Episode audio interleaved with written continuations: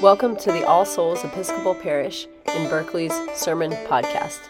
Today is the 11th Sunday after Pentecost, and we hear from the Reverend Phil Brochard as he preaches from the lectionary, which this week was Luke chapter 13, verses 10 to 17.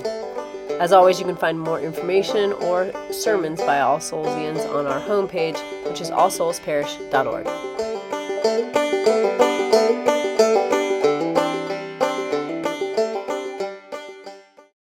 There was a moment this week when this gospel text really opened up for me. I don't know if that's happened for you when you, you spend time reading a text, looking at a text, hearing a text over and over and over, and you just hear it. And then that next time, something just opens up. It happened for me when a friend of mine reminded me of, a, of an easy way to lose control of a seven year old's birthday party. Now, there are many ways to lose control of a seven year old's birthday party, of course, but, um, but one of the easier ways uh, has to do with uh, starting a sentence with uh, In a moment, we'll be serving the ice cream and cake. Because once you utter those words in a room of seven year olds, it really doesn't matter what you say next, because it's probably not going to be heard. And I was remembering those birthday parties this week when I came across what I think is a, a hinge point in this passage. Jesus has uh, just set this free, this woman free from her ailment, and uh, for the first time in what we're told is 18 years, she's able to look up and see the sky. And in that moment, the leader of the synagogue realizes what is happening. And our text uh, says it's later that the entire crowd starts rejoicing. But when I read the NRSV, or the version we preach with and worship with on Sundays, when I read it, I heard something different. Because the, and it has me curious. The text reads like this But the leader of the synagogue, indignant because Jesus had cured on the Sabbath, kept saying to the crowd, There are six days on which work ought to be done. Come on those days and be cured, and not on the Sabbath day. It's that part where the leader has, has to keep saying. Leader keeps saying. It's his protestation that has caught my imagination this week. And what I imagine is that at first, when this woman begins to stand up, there's a stunned silence. But then the murmurs start for the people gathered there that day. Murmurs like, oh, how many years has it been? It's been decades. And so I wonder if that's when the leader first starts his protest.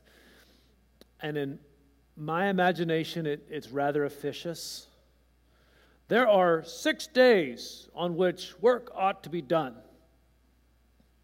But the amazement of the crowd has turned from murmurs into gasps of joy. And so now I can imagine that the synagogue leader, well, maybe they're a bit flustered at this point. Uh, maybe now they're struggling to be heard over the top of this pandemonium. There are six days on which this work ought to be done. And now he's having to shout, right? There are six days. Come on those days and be cured, not on the Sabbath day.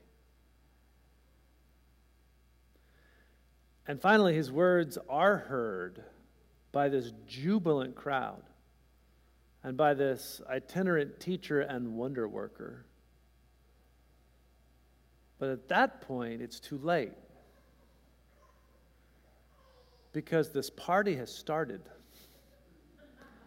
And it is now far, far outside of his control. And so, as I got lost in that scene this week, I began really wondering what's going on in this man's mind, in this man's heart, in that moment. What's he thinking? More importantly, what's he feeling? as these shouts go up around him, why does he feel the need to keep saying this? And I realize that one interpretation of this text over centuries has been about legalism. That the synagogue leader is feeling frustrated because he is living by the letter of the law and Jesus is playing loose with the rules.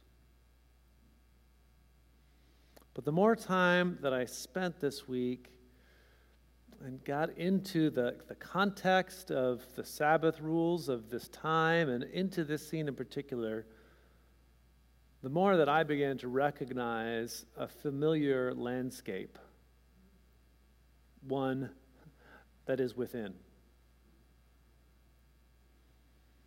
And I have come to wonder if we actually have much more in common with the synagogue leader than might first meet the eye. I wonder if when the synagogue leader saw Jesus unbind this woman from her ailment, and set her free after 18 long years. Well, I wonder if the synagogue leader might have felt just a little bit complicit. After all, it's likely that she's been in this community for all that time.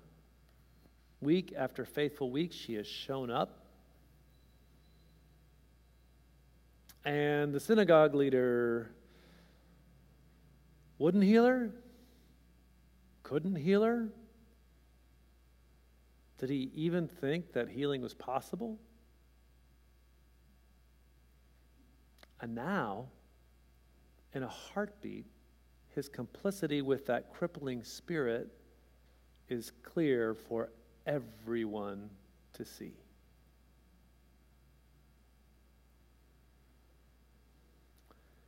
Maybe his spluttering rage and his appeal to the rules of Sabbath are a cover. Maybe a, a cover for feelings of inadequacy or that creeping feeling inside of being revealed as an impostor. Maybe you've had those feelings before in your life. I know I have. And uh, there's those moments when that other person meets the moment and you're caught flat footed and you feel that heat. And sometimes it feels like the easiest response in those moments, the response that just might save face, is to undermine their authority. Maybe that will stem the tide, and maybe, maybe then things will go back to the way they were.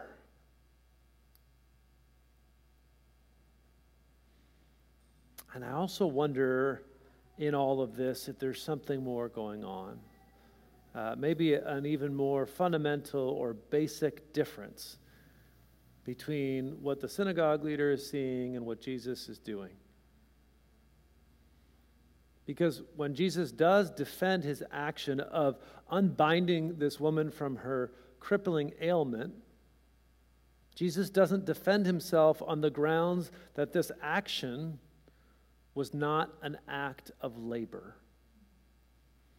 Right? And that's important because uh, the Sabbath tradition is that you are to rest on the seventh day. You are not to, ga- to engage in any act of labor. You or your animals or anybody around you, no one is supposed to take an action of labor. And, it's, and it comes from uh, Exodus 20, it comes from God uh, originally in Genesis resting on the seventh day as part of creation.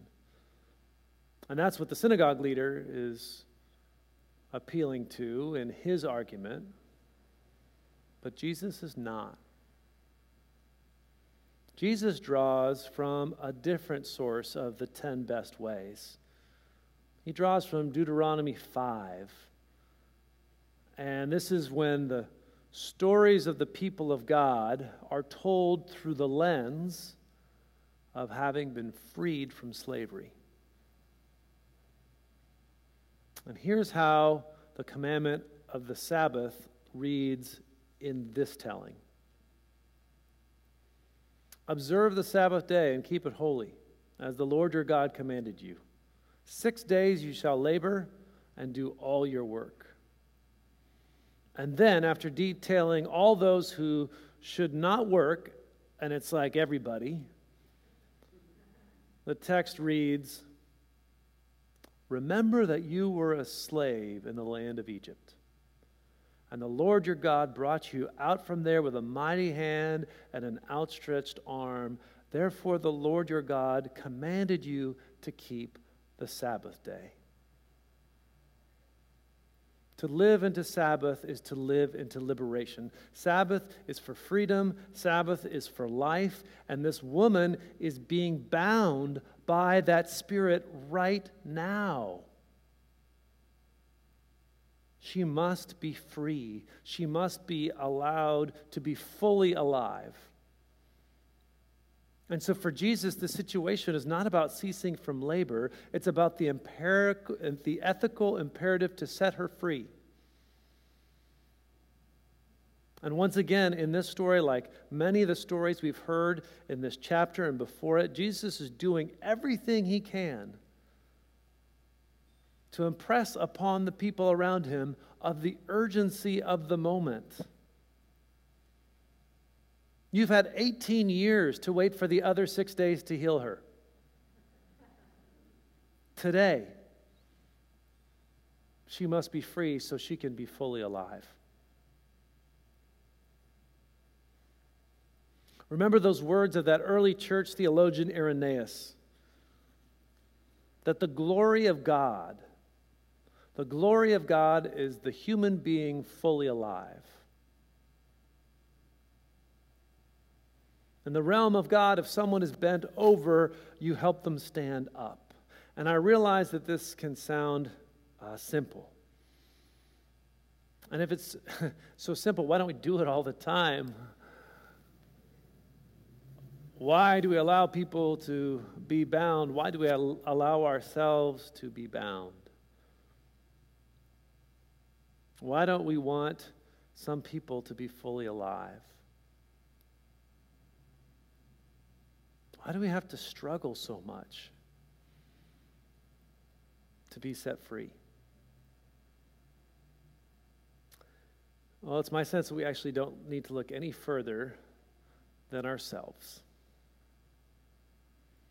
Right? And uh, how willing we seem to be over time to become attached almost to some of our own bonds uh, to make peace with them, and then to expect and really to demand that others do the same. And so when we come across someone who is being set free, who has become fully alive, sometimes our response is to bind them back up. And so, in some ways, perhaps this act of liberation best happens on the Sabbath as a reminder of the power that Pharaoh continues to exert, a distortive power that presses down on all of us, and a power that we so easily are tangled with. And I can tell you from hard earned experience that sometimes we aren't even aware of our investment and others being bent over. Sometimes when we feel complicit and other people not being able to stand, we respond by quoting the letter of the law while shying away from its spirit.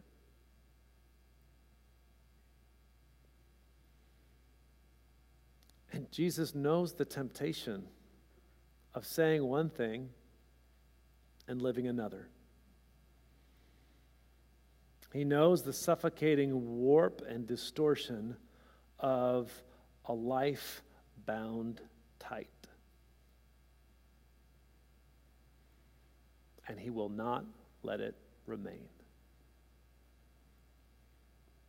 And that is really, really good news. Because the good news is Jesus wants us to live free, wants us to live fully alive, but all of us.